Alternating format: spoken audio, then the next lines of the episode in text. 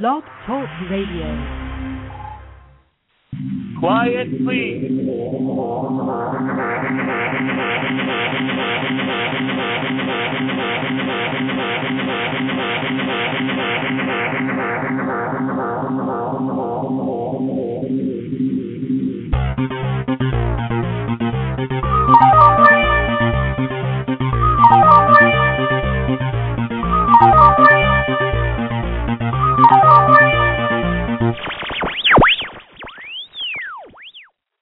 Welcome to Rex Sikes Movie Beat, conversations with filmmakers where we discuss everything film and TV.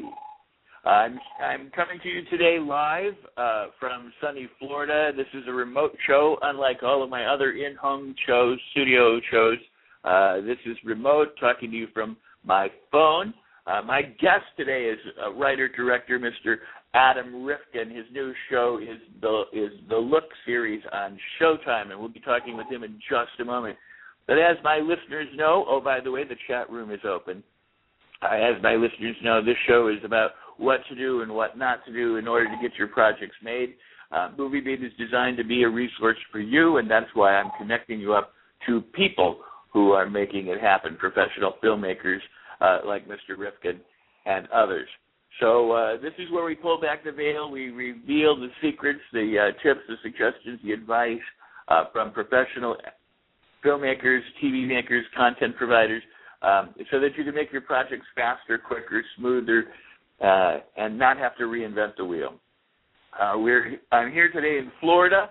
I'm a producer, line producer on a feature film called Girls Gone Dead. You can learn more about that from my Facebook profile page. Uh, pictures and videos and interviews are up on uh, my Rex Sikes profile on profile on Facebook, or you can go to movieset.com, m-o-v-i-e-s-e-t.com, uh, and there you can find uh, Girls Gone Dead, and you can see some of the interviews or some of the blogs from that.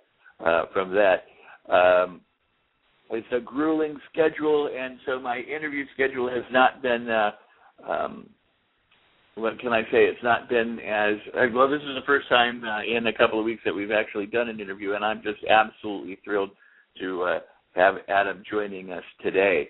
Uh, let me tell you a little bit about him if you don't already know, and I'm sure you do. He's the uh, a writer, director, producer, actor whose electric career uh, ranges from broad family comedies to cult classics to dark and gritty urban dramas. As a writer, he made his mark with hit films like Mouse Hunt, starring Nathan Lane, and Small Soldiers, starring Tommy Lee Jones for DreamWorks. Recent credits include Sony's Zoom, starring Tim Allen, and Disney's Underdog, starring Jason Lee as the K-9 hero. Now, uh, Mr. Rifkin earned cult status when his film The Dark Backward, which he wrote and directed, was named one of the top 10 films of, it, of the year by the New York Post. Uh, he'd then be immortalized as the director responsible for New Line of Cinema's Detroit Rock City, a bona fide cult classic that introduced a whole new generation of fans to the hottest band in the world, Kiss. Now, Rifkin gained critical attention for Night at the Golden Eagle, a film which he not only wrote and directed but also produced. The film was an official selection of the London Film Festival and opened to rave reviews. Adam has traveled back to Neolithic times when he starred opposite Ali Larter as an idealistic caveman searching for love and life beyond the cave in National Lampoon's Lampoon's Homo Erectus. He's also wrote and directed the film. Uh, wanted to capture the essence of early Woody Allen movies like Love and Death and Sleeper and Bananas. This prehistoric uh, comedy was recently released on DVD following a theatrical release. Um, currently, he has written and directed and executive produced along with Barry Schuler and Brad Wyman, all 11 episodes of Look, the series for Showtime, based on his critically acclaimed and award winning film of the same name, Look. It's a controversial drama that takes us into the foreboding world of hidden cameras. And it is my pleasure to welcome today uh, Adam Rifkin. How you doing, Adam? I'm doing great. Thank you very much. How you doing? I'm doing great, great. It's good to have you here, and I and, and I'm thrilled, and I'm I know that fans and listeners are, are thrilled as well. Uh, there's already questions in the uh, in the uh, chat room for you, but but uh, let me let me ask this question of you first, or let, let me just say, um, I mentioned a couple of your producers and, and cast. Uh, uh, who's producing the show besides yourself and and some of the cast members? Um, the show is being produced by Brad Wyman, who I've worked with a number of times. Uh, Brad produced, in addition to some of the movies that I've made, like The Dark Backward and The Chase, and uh, and the movie Look. He also produced the movie Monster, which won an Oscar for Charlize Theron, and he's produced uh, Freeway, starring Reese Witherspoon, and uh, he produced Trees Lounge, which was uh, written and directed by and starring Steve Buscemi. Anyway, uh, also Barry Schuler, who uh, produced the movie with Brad as well. Um, Barry Schuler, some of you may uh, have heard of a little company called AOL. Well, he's one of the creators of it and was the CEO of it. Um, and the three of us were the executive producers of the show, in addition to the two of them producing the movie. And uh, the cast of uh, Look includes some very talented up and comers like Ali Cobrin and uh, Sharon Hinnendael and uh, um, Colton Haynes, and uh, also uh, phenomenal phenomenal performances by Claudia Christian, who I've worked with a number of times, and Marcus Giamatti, and a standout performance by uh, Trevor Torseth, who plays a homeless man. Fantastic performance. Um, so just shout outs to all of them. And I want to say that somebody gave a shout out to you, Sean Phillips, who's in the movie that we're doing here. He's delightful, a, a talented actor, and he wanted me to be sure to say hello to you. Great, Sean is fabulous. He uh, he reviews DVDs and films, and he was uh, an uh, early supporter and champion of the movie Look and uh, I've always appreciated that. And then he did a report from the set of Look the Show, um, and I threw him in front of a camera, so he's going to be in an upcoming episode. uh, that's fantastic. That's and we and we talked about that, uh, but we'll let viewers uh, watch and, and learn just exactly when that's going to be. Um, but let me ask you some questions uh, about yourself and and for the listeners. Uh, before we get into look in some of your career stuff, how did you get started? And and and along with that question, you know, where you broke through as a writer and, and as a director, and then the the addition to that is what advice you might have for uh, people trying to follow uh, along that same path and make their dreams come true. No problem. I had always wanted to be a filmmaker ever since I was. Uh you know a little kid. I loved movies growing up from the from as early as I can remember. And I figured out very early on that somebody had to be behind making them. I didn't understand necessarily the details of what the difference between a director and a producer and a writer were.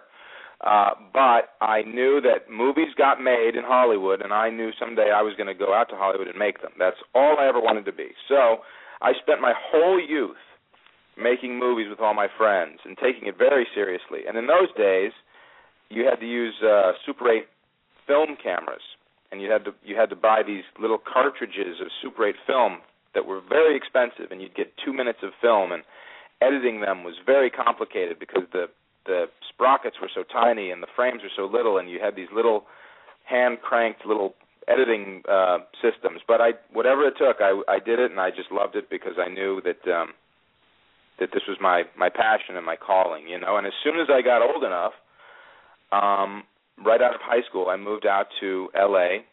to start pursuing it for real. I'm from Chicago, and uh, I came out to Hollywood at about 17, and and I and I I figured out that there was no there's no magic um, to getting a movie made. The only difference between making a movie and not making a movie I learned was having the money to do it because film making is very expensive, or at least it was then. So uh, I just started writing scripts and knocking on doors and trying to find money to get my movies made. And I did it. I started out doing it all wrong. I mean, I had no idea how to pursue it professionally. I I had a, a, one script in particular that I wrote. The first script I wrote was called The Dark Backward, which I did make several years later. Um, and I literally would go through the yellow pages and see what lawyers and doctors had the biggest ads in the yellow pages, and I thought, wow, that guy's probably rich. He'll he'll finance my movie. And I would just contact these people out of the blue and ask them if they'd want to finance a movie. One attorney was kind enough to call me in for a meeting.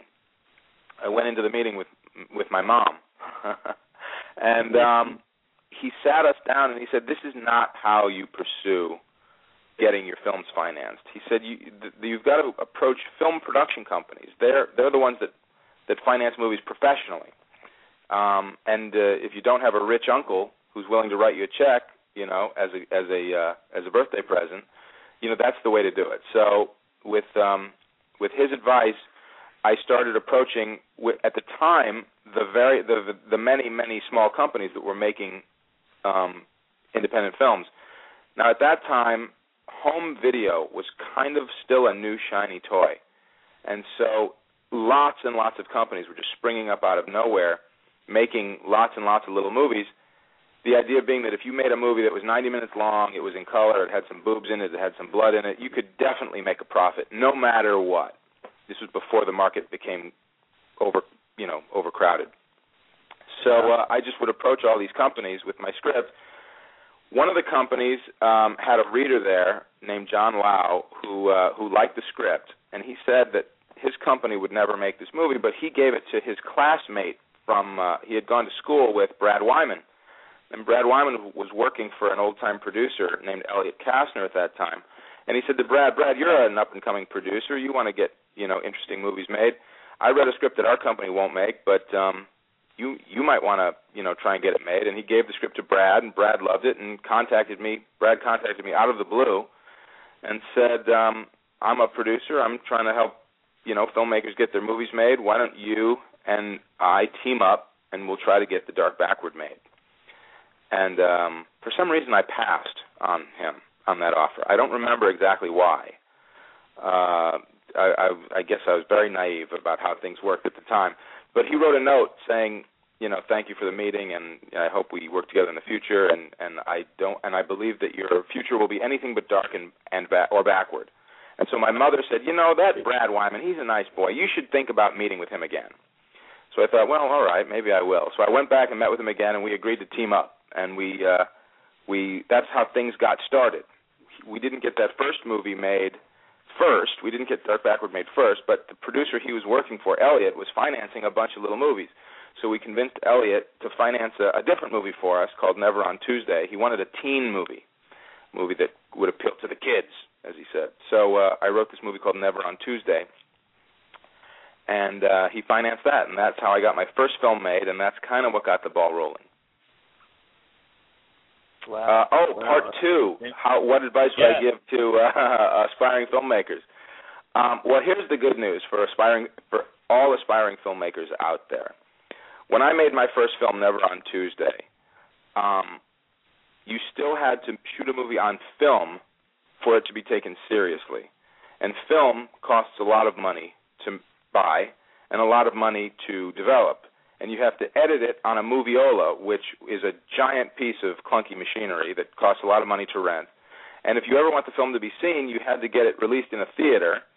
And for anyone to know it was in the theater, you had to buy ads in newspapers and on television, and all of that was very, very expensive, even on a very low budget scale. It was still hundreds of thousands of dollars. Maybe you could get away with it with tens of thousands of dollars uh, on the lowest budget possible. These days, you can literally shoot a movie with your cell phone.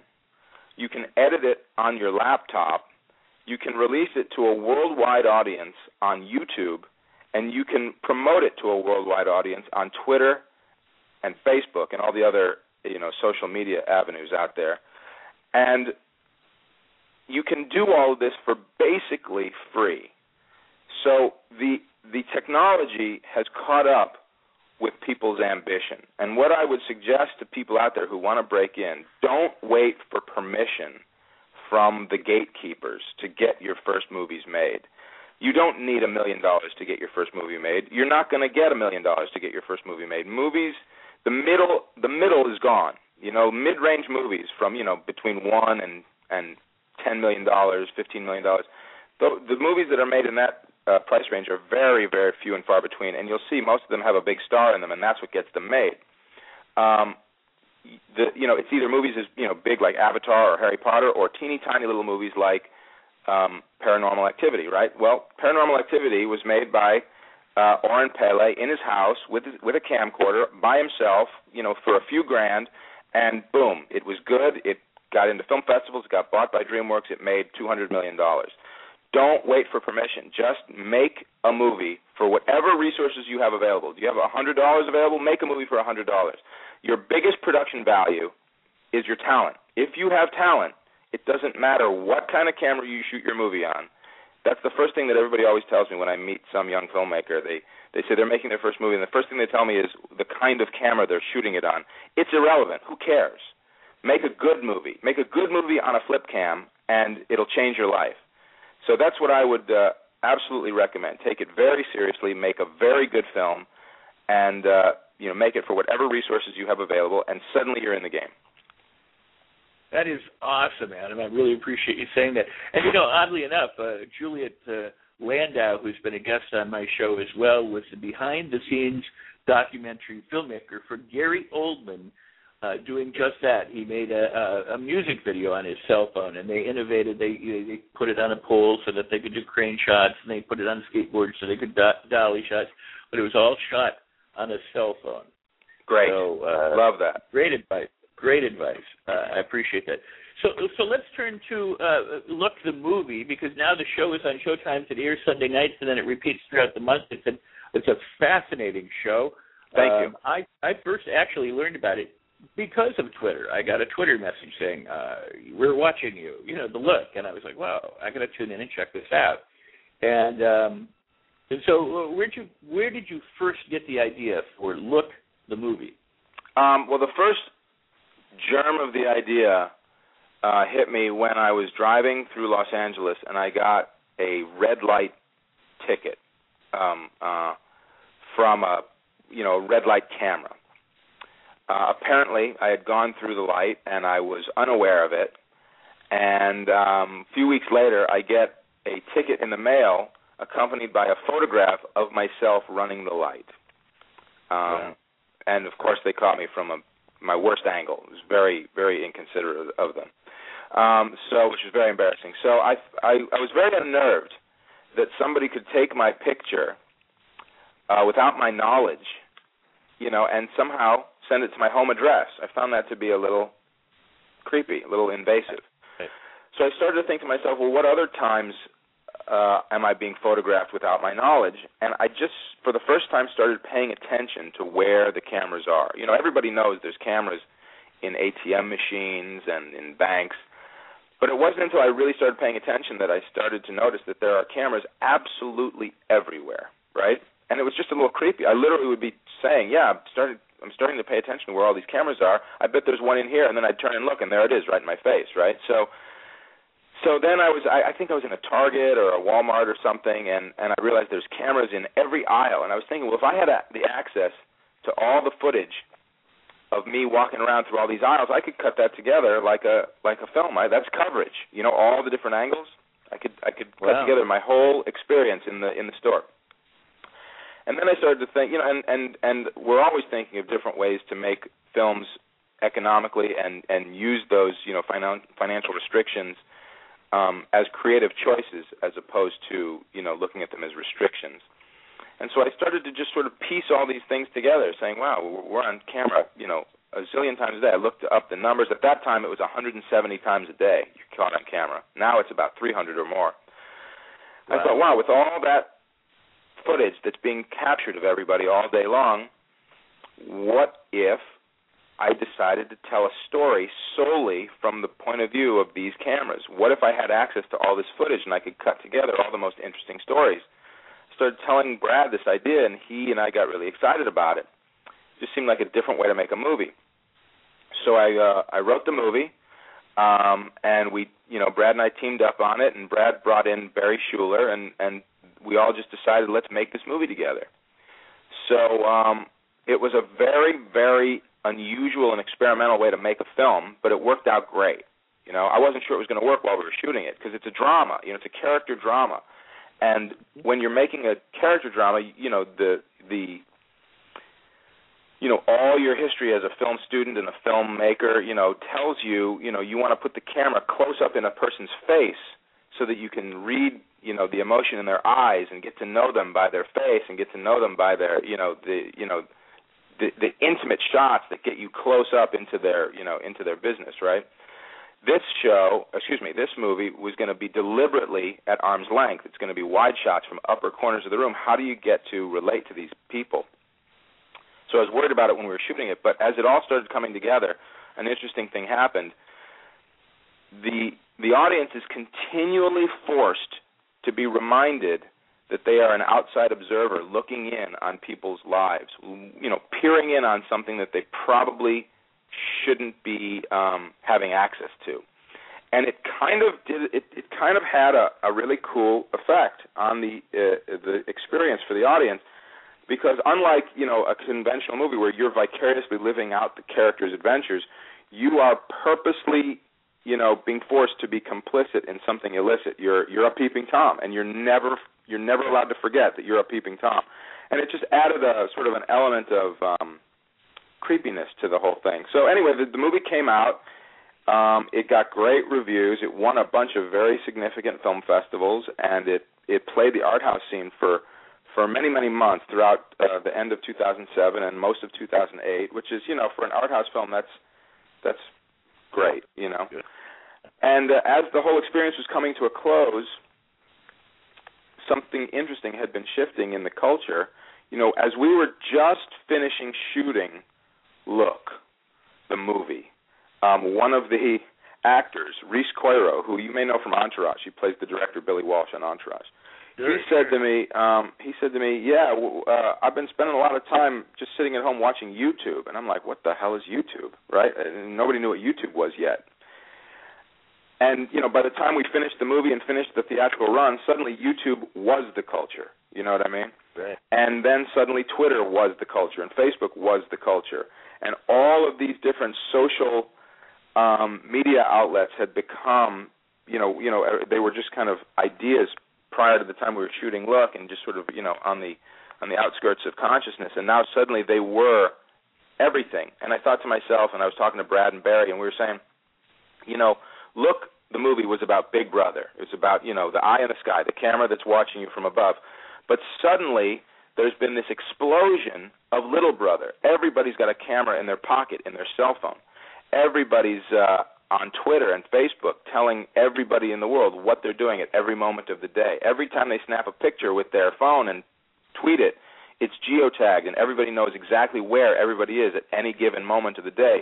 You know when we're webcamming each other you know we're we're when we're uh, tweeting each other when we're when we're flip camming each other youtubing suddenly little brother became more significant than big brother. And so we decided that look needed to be explored more uh, and and you know in addition to big brother we needed to really integrate little brother into the equation and so when we were making our uh, cable deal with showtime showtime uh, loved the movie and we all sat down and talked about how we could expand the idea and they said they would be game for a Look television series.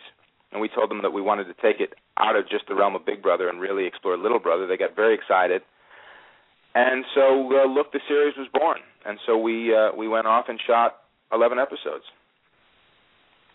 That is fascinating. I mean, you truly have the, your finger on the pulse of what's going on in society. I, I mean, I've had so many dinner conversations over the past few years about whether I felt it was good or bad or right or wrong thing to to have access to everything that anybody can record at any given moment and then put on the internet. For example, those those those special moments of celebrities who were caught on tape in less than glorious moments, but you know, being detrimental to their careers. But then the other times when somebody's life may be saved or recorded, or somebody, you know, I mean, or some or some child is found because you know somebody had a camera or they passed by a, an ATM. So I mean, you really have, I think, hit something that is wow. I mean, yet to even be even you know a fraction explored. I mean, in terms of the the ramifications for us uh, or uh, society, I, it's fascinating. And, and look, the series is also absolutely fascinating. And they, people in the chat room are now saying, you know, well, I, I, if they haven't seen it, they're adding, you know, uh, look to their Netflix queue and things like that, and they're tuning in. You know, will tune into the show. So, so uh, it's very uh, it's very cool. I mean, I, it's intriguing, and I and I'm and I'm and I'm I'm happy to be able to talk to you about this because it is it is so different and so uh, fresh in terms of the approach. I, I want to come back. We're going to take a break here for just a second, Adam. If you'll hang in there, and the listeners Sure. hang in there, I do a little station identification, and we'll come back and and continue to chat. But you're listening to Rex Sikes Movie Beat. The official website is r e x s i k e s dot com. That's rexsikes dot com. I'm the host. If you're listening live right now, here's what I'd like you to do: reach out to somebody, call them on the phone, email them, Twitter, Facebook I'm telling you, you're listening to the show and that they should join us. This show is archived, by the way, at rexsikes.com in the interviews blog right there. You get all of the shows, all over 200 hours of interviews, uh, by going to uh, the interview section of rexsikes.com. They're also available as podcasts through iTunes and available on Blog Talk Radio. So wherever you are, whenever you're listening, reach out and uh, share this information with other people, whether it's live or archived. You can also make us a friend. You can make us a favorite. You can follow us uh, right where you're listening. If you're listening at the at the iTunes, you can rate and review the shows. All that helps us reach other people because, as I said, Movie Beat is really designed to be a resource for you. That's why I'm connecting you up with professionals who are making it happen. And in the same way, all we ask in return is that you spread the word and uh, share these shows and these links and these interviews with your uh, industry friends and connections and, and film fans. All right, having said that, I want to return now to uh, Mr. Adam Rifkin. And, uh, and someone has a question for you, and um, I'm going to ask that question uh, in just one moment. Well, actually, there's a couple. I mean, there's a there's a number of questions. But for you as a writer or director, what was the main difference in working on the TV series as compared to working on the movie?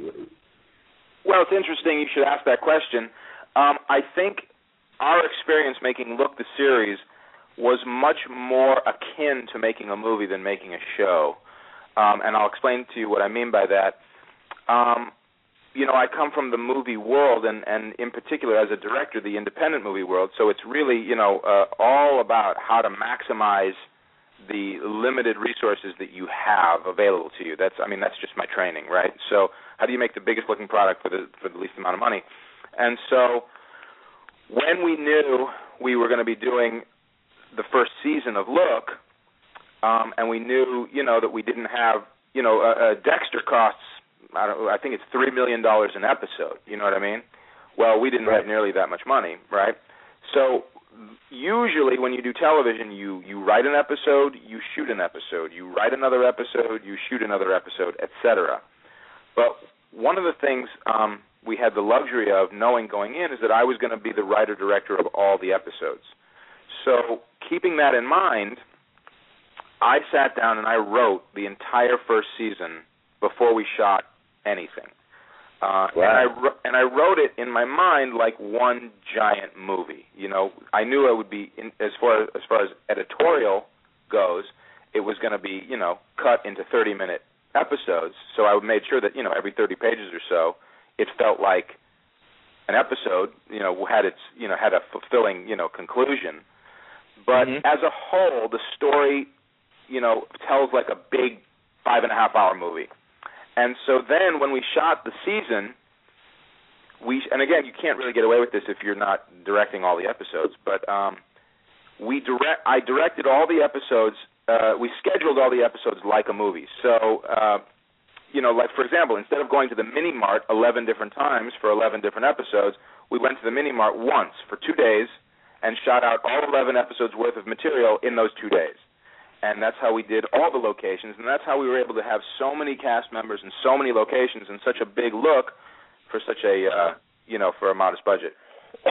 so so really the only thing that's that felt different in this particular instance from movies to TV was in the editorial process. You know, editing each one into a finished episode. That's you know that you know that's different than you know just making one big movie. But um, but as far as the way we shot it, it felt very similar to shooting a movie. Wow. Well, hey, let me ask you this then: in in terms of lighting and positioning the cameras, how do you how do you do things differently on look than you would in one of your movies that's shot in a more traditional way? Well, that's that's interesting. Um, you know, it goes against shooting shooting look the movie and the series goes against everything I've learned along the way about how to make a movie. You know, it's I, my training is all about you know how to get the most interesting camera angles, how to tell the story and move the story forward visually with the right you know choices of uh, you know where you where you place the camera, how you cut you know between the coverage, how you you know create dramatic tension by pushing in, how you you know all those kinds of movie tricks that I had to throw out the window. And in fact, camera placement, uh, the creativity uh, of camera placement was was not applicable at all. Every location we would we would walk into, we would look and see where all the surveillance cameras were. In a, like for example, the mini mart. You know, we'd go into a mini mart and we'd say, okay, there's a camera there, there, there, there, and there. We'll put our cameras right next to each camera. So our cameras only were placed where real surveillance cameras were. And if we happened to be in a location where they didn't have surveillance cameras, we had a security expert on the set with us all the time saying, well, if this were, you know, if I were setting up a security system in this location, the cameras would go here and here, you know. So we only put cameras where real cameras actually were or would be. There's no cheating. Every angle you see in look is where a real camera would be, or you know, the webcam on someone's computer or the cell phone cam, what have you. So that process, you know, was kind of void of creativity.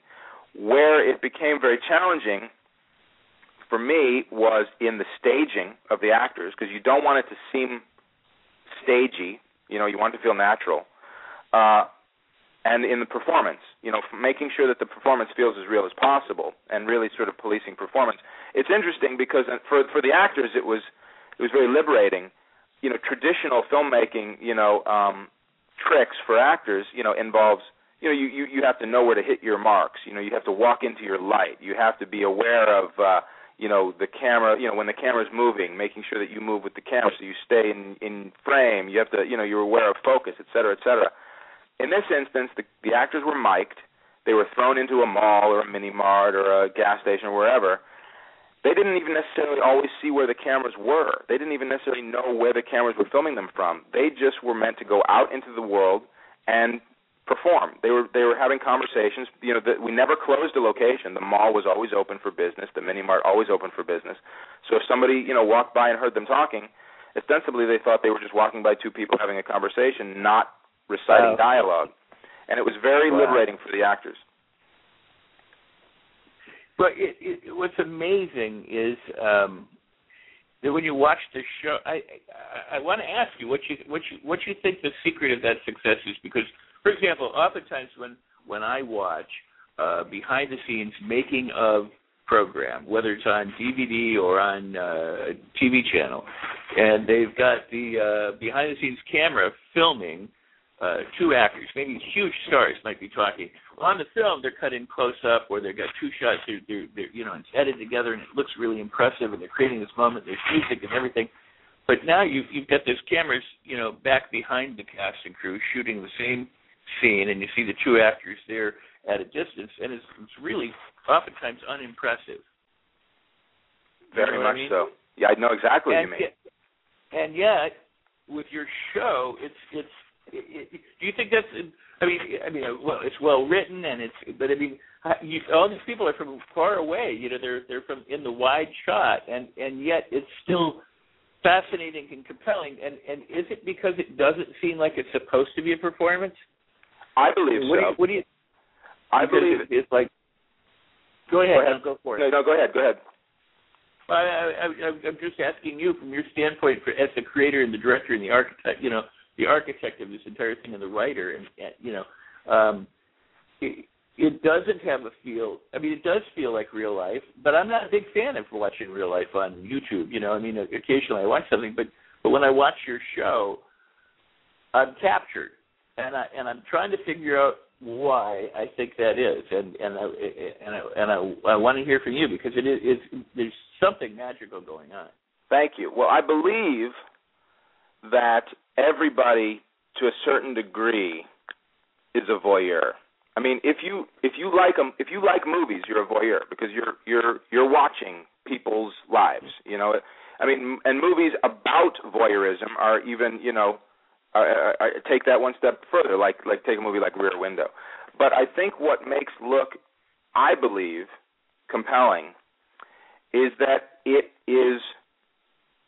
You know how um you know how uh, uh, horror, the philosophy behind horror movies is, is that it's sort of a, it's a safe environment to be scared in. You know, Uh-huh. I mean, if sure. if you're really being chased by a serial killer, there's nothing fun about it. But if you're vicariously living through the character in a movie being chased by a you know axe wielding maniac, it's fun. It can be fun. It's a uh-huh. the vicarious uh, release, you know, from from that kind of ex- uh, you know uh, vicarious experience.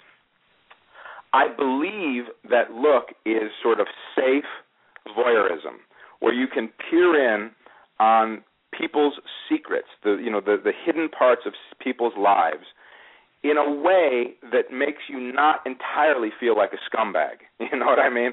if you're literally peeking through a hole in a in a hotel room wall into somebody else's room next door and you're watching very private moments unfold it it's going to make you feel wrong you, you know, unless you're genuinely a weirdo you know what i mean but if right. you're watching somebody's private moments unfold um through look um it's it's a safe environment to to sort of vicariously live out these voyeuristic fantasies we all have i think there are more there's more of an openness to voyeurism now than ever before because of the internet, you know, because of YouTube and because right. of Twitter. I mean, you know, where Big Brother leaves off when you're not on camera, Twitter and Facebook and everything picks up where we voluntarily put every aspect of our lives under surveillance ourselves, you know.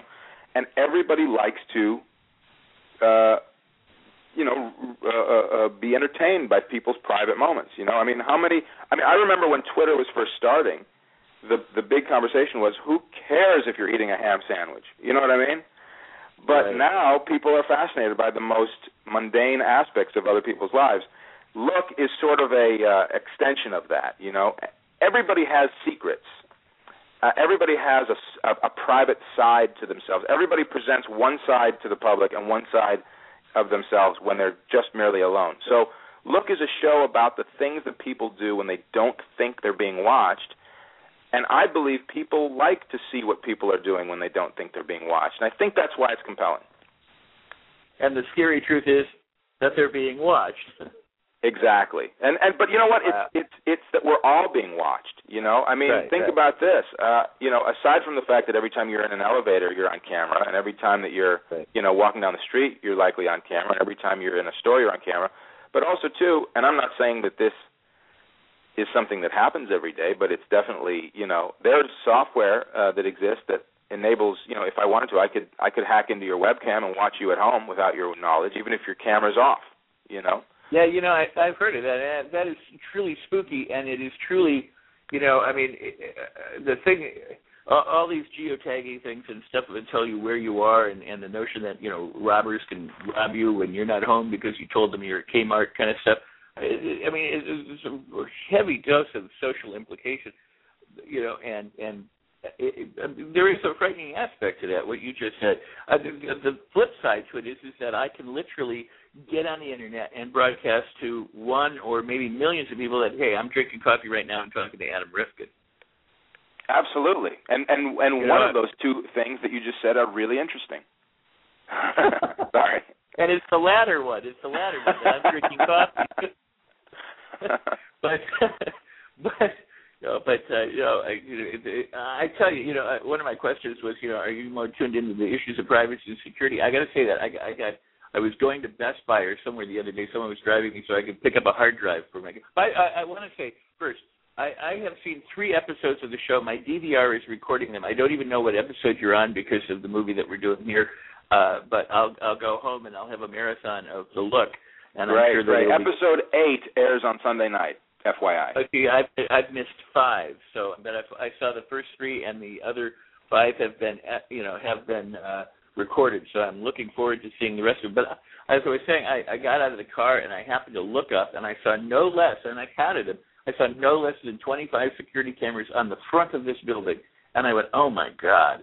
And Yes. I've walked past these things all the time without thinking about them. You know, I I've, I've always been aware of like Kmart's and Walmart's and Targets, the, the you know the glass bulbs on the ceiling and the security cameras there, and you know, and and I've become more aware of the ATMs as a result of shows like Law and Order or whatever, where they're always saying, well, let's get the ATM footage or something.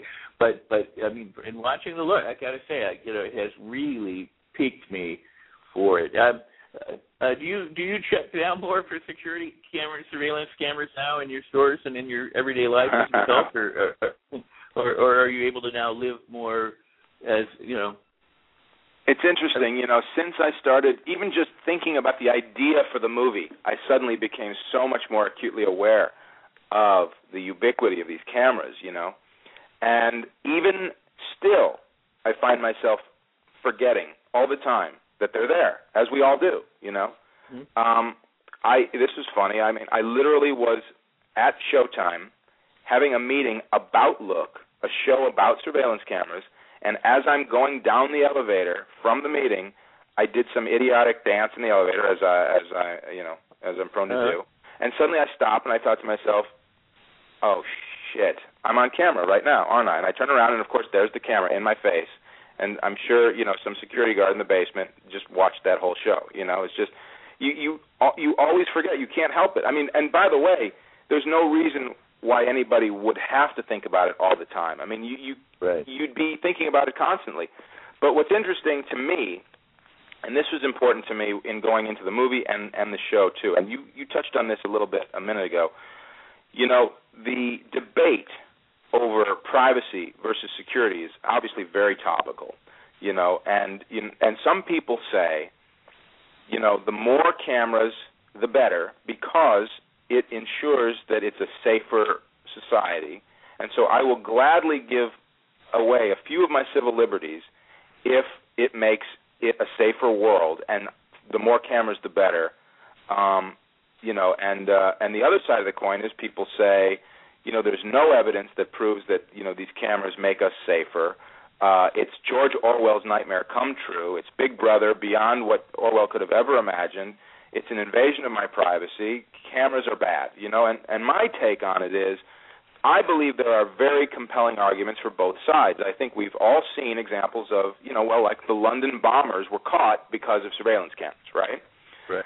But we've also seen examples of camera abuses, like the poor kid at Rutgers who killed himself because his his you know uh, roommate videotaped him with his webcam having a, a gay affair and posted it online, and the kid was so humiliated he killed himself. Right. So right, right. so I'm not saying with look that all cameras are good, and I'm not saying with look all cameras are bad. I think it's all gray area.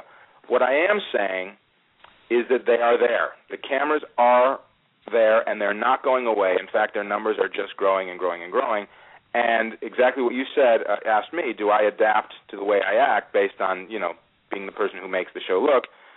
Yes, I do. And I think that if anything, you know, if anything people should take away from look is a hopefully it'll spark a debate and, you know, splash a little cold water in the face of people's obliviousness to the fact that the cameras are there, but also, you know, they're not going away, so you just need to adapt to them. You just need to be aware they're there and, and alter your behavior. You don't want to get caught with your pants down, literally or figuratively. You know.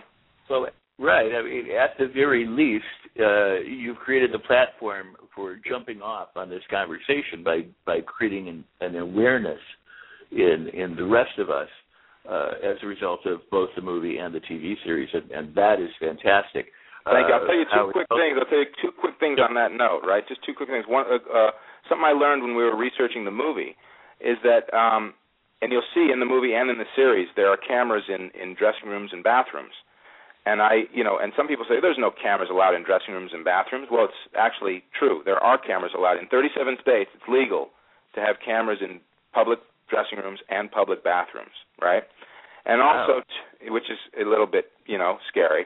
And then also right. too, you know, these airport scanners which are you know of course in the news you know, you know the front page of the news every day right now right the the the fact that they can take photographs of you through your clothes basically take naked pictures of you and tell you oh those pictures aren't going to end up on the internet don't worry that's just not true those pictures will end up on the internet somewhere you know and and when and if you think that they just look like blurry blue blobs you're wrong. They, they're able to be very clear if they want them to be. So it's just something to think about, you know. Well, that is amazing. I did not know. I mean, I, I just did not know. I suspected that maybe there are cameras. I'm a little paranoid anyway. A lot of times, I go into a hotel room and I'm like sure that somebody's shooting through a, a wall or you know two way mirrors or or even in the house I'm staying at now. I'm like, what if the guy decided to put a webcam secretly in here somewhere? I mean, you know, it's just it's just one of those little kind of things I I guess have been one of my picadillos from childhood or something. But uh, you know, uh, so again, I mean, it creates that jumping off place for uh, a conversation or debate about these things in the future, which I think could be, uh, you know, a lengthy one at at at at the least.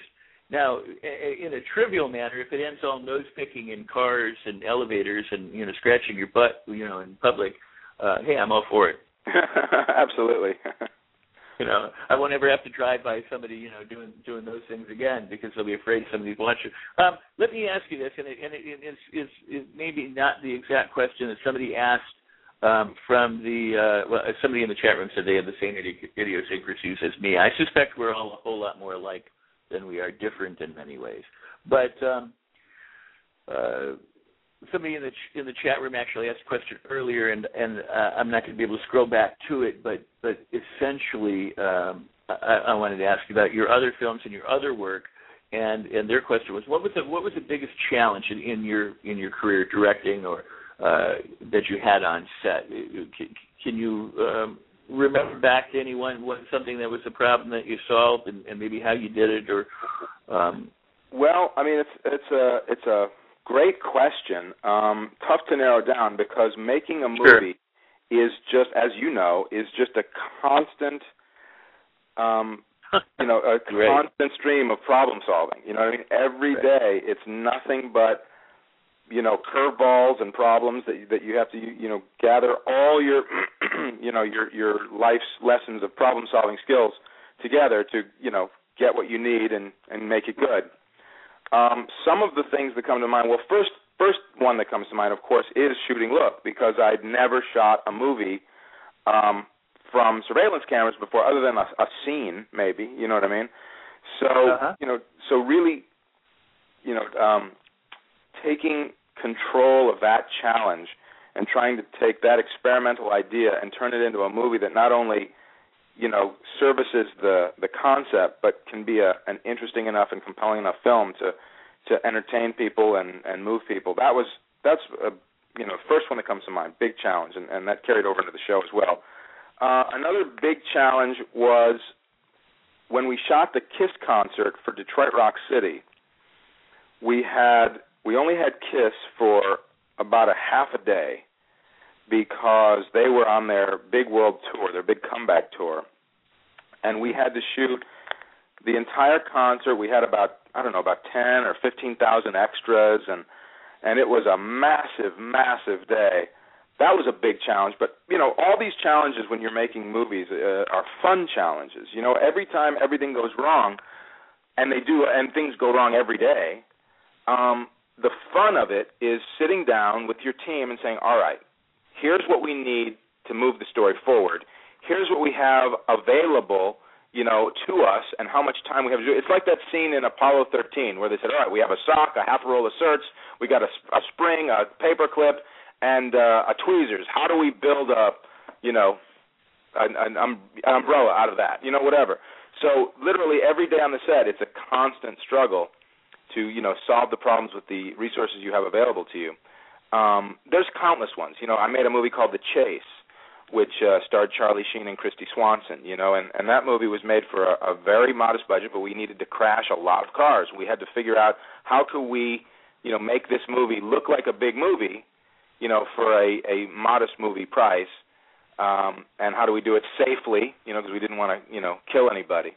That was all. That was a lot of fun the end of the movie, a, a helicopter explodes. Um, uh, Kristy Swanson shoots a helicopter that's that's parked, and it, it it blows up. And what we decided was, is we would build a helicopter out of cardboard and shoot it from far enough away that when we blew it up, it probably would look okay, and it did. You know, so all little things like that.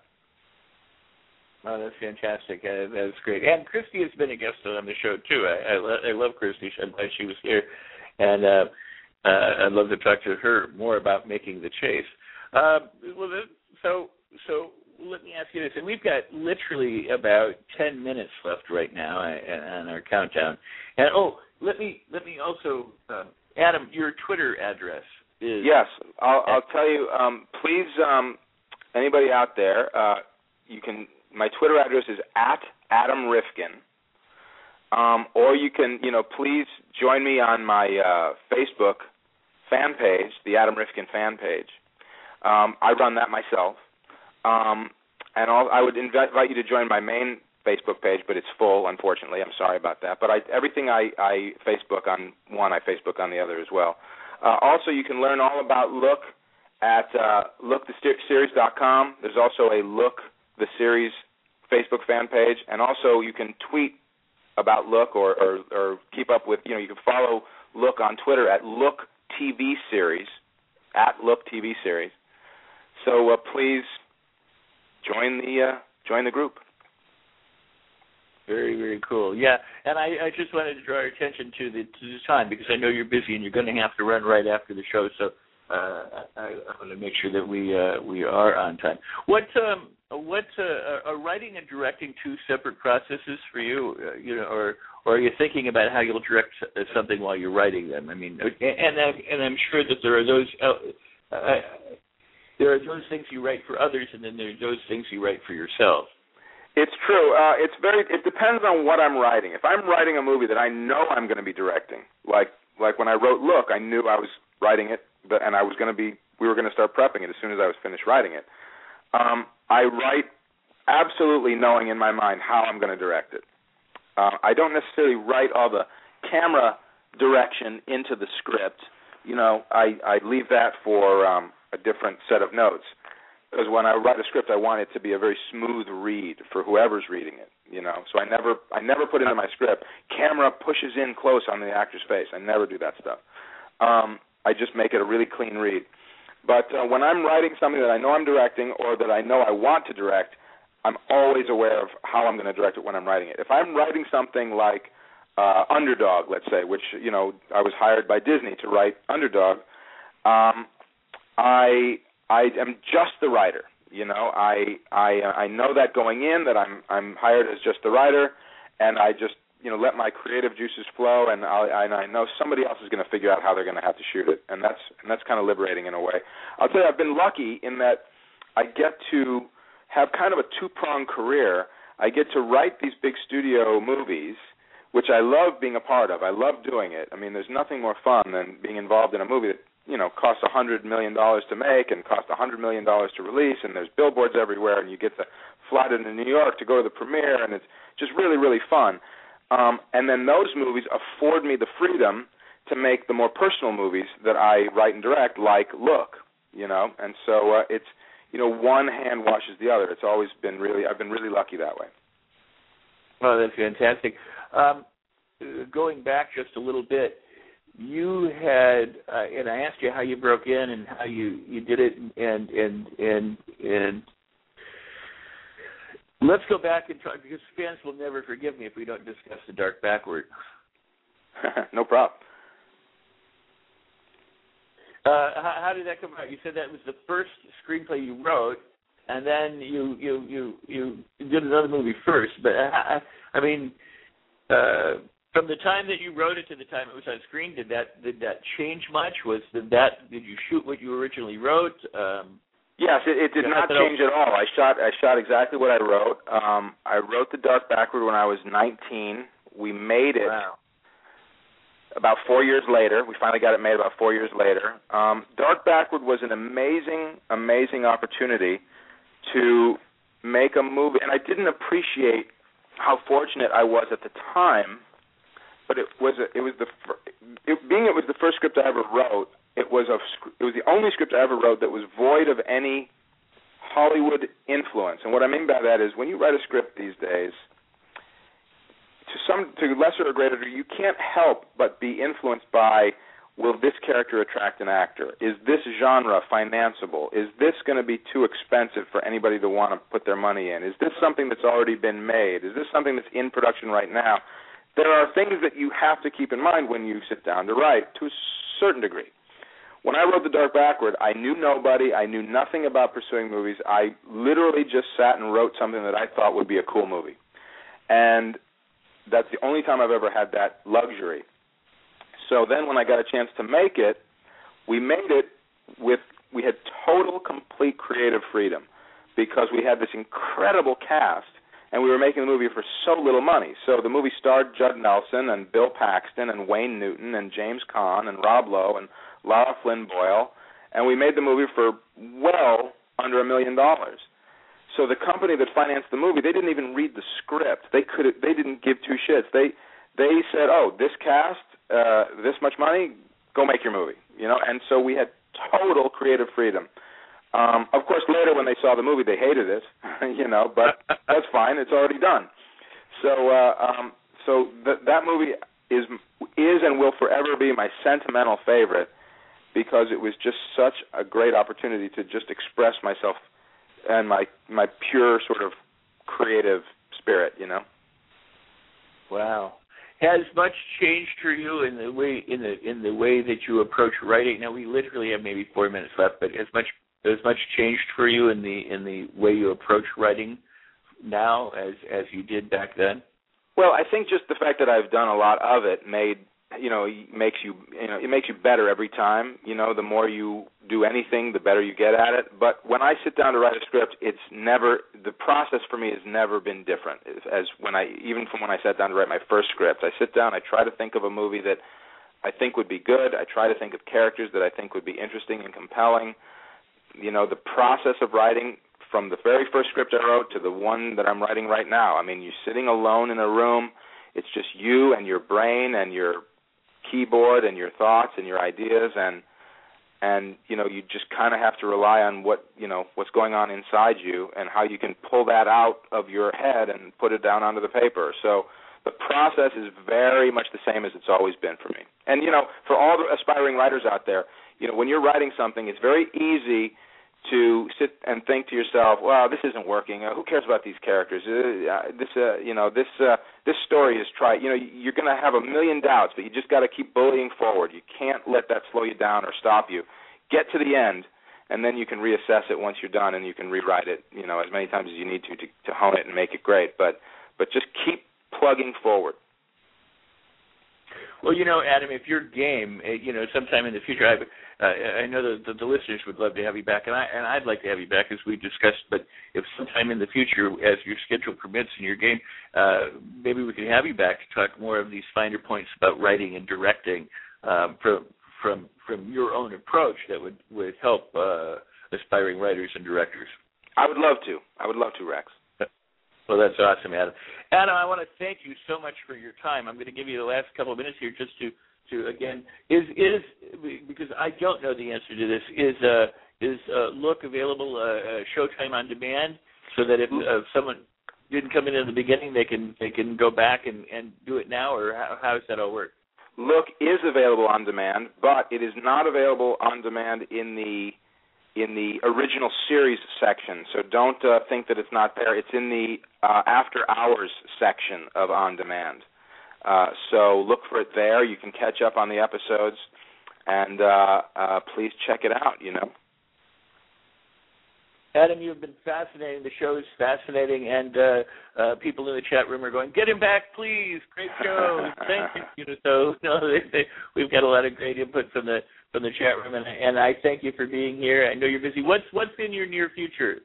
Um, I'm I'm writing a movie for uh, for Disney that's kind of a secret project I can't discuss.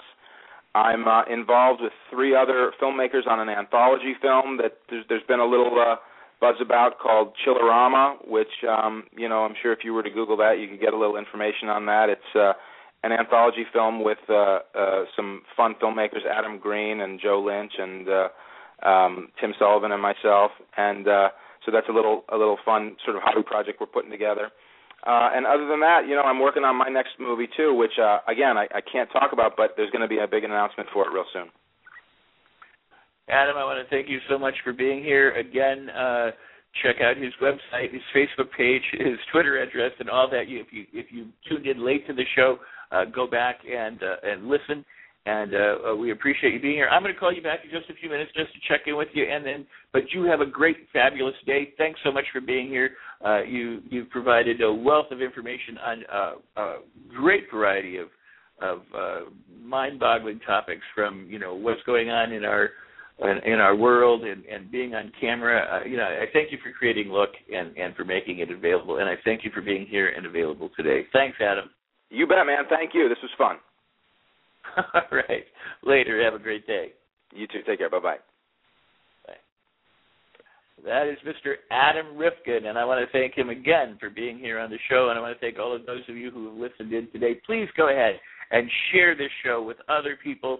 Uh, favorite us, friend us, follow us right from where you are. Rate and review the shows and the podcast from uh, from uh, iTunes, and and spread the word. Uh, tweet about us, Facebook it. Uh, when when we get when you leave the chat room today, if you'll get on Twitter or you get on Facebook, and if you like this show, you go, you know, I like the show with Adam Rifkin. You got to listen to it and give the URL. Uh, that would be so cool. It's my pleasure to be back with you again. Uh, the movie is going well. We are about to commence on our ninth day of filming tomorrow. I've been here already much longer than that, but uh, excuse me.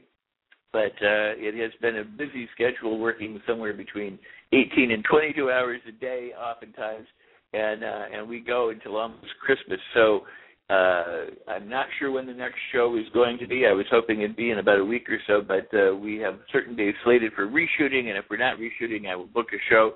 And if we aren't uh, reshooting, then I'm gonna or pickups. I'm gonna have to uh, wait a while before we do the next one. But I'm glad you're here. I'm glad you're listening live or archived. Uh, I appreciate it, and uh, I really do. And thanks to everybody who uh, who was here today and uh, we'll see you next time. Again, the official website is rexsikes.com, R-E-X-S-I-K-E-S.com. All of these interviews are stored right there at the interviews blog, as well as his podcast on iTunes and then Blog Talk Radio. My Facebook page profile is Rex Sikes. There's also Rex Sikes Movie Beat uh, friends page that you can uh, join us on. We'd love to have you join us. And uh, my Twitter address is Rex Sikes Movie BT. That last word is abbreviated. That's Rex Sikes Movie BT. Please do come and follow, and uh, and thanks. All right, everybody, uh, make your projects.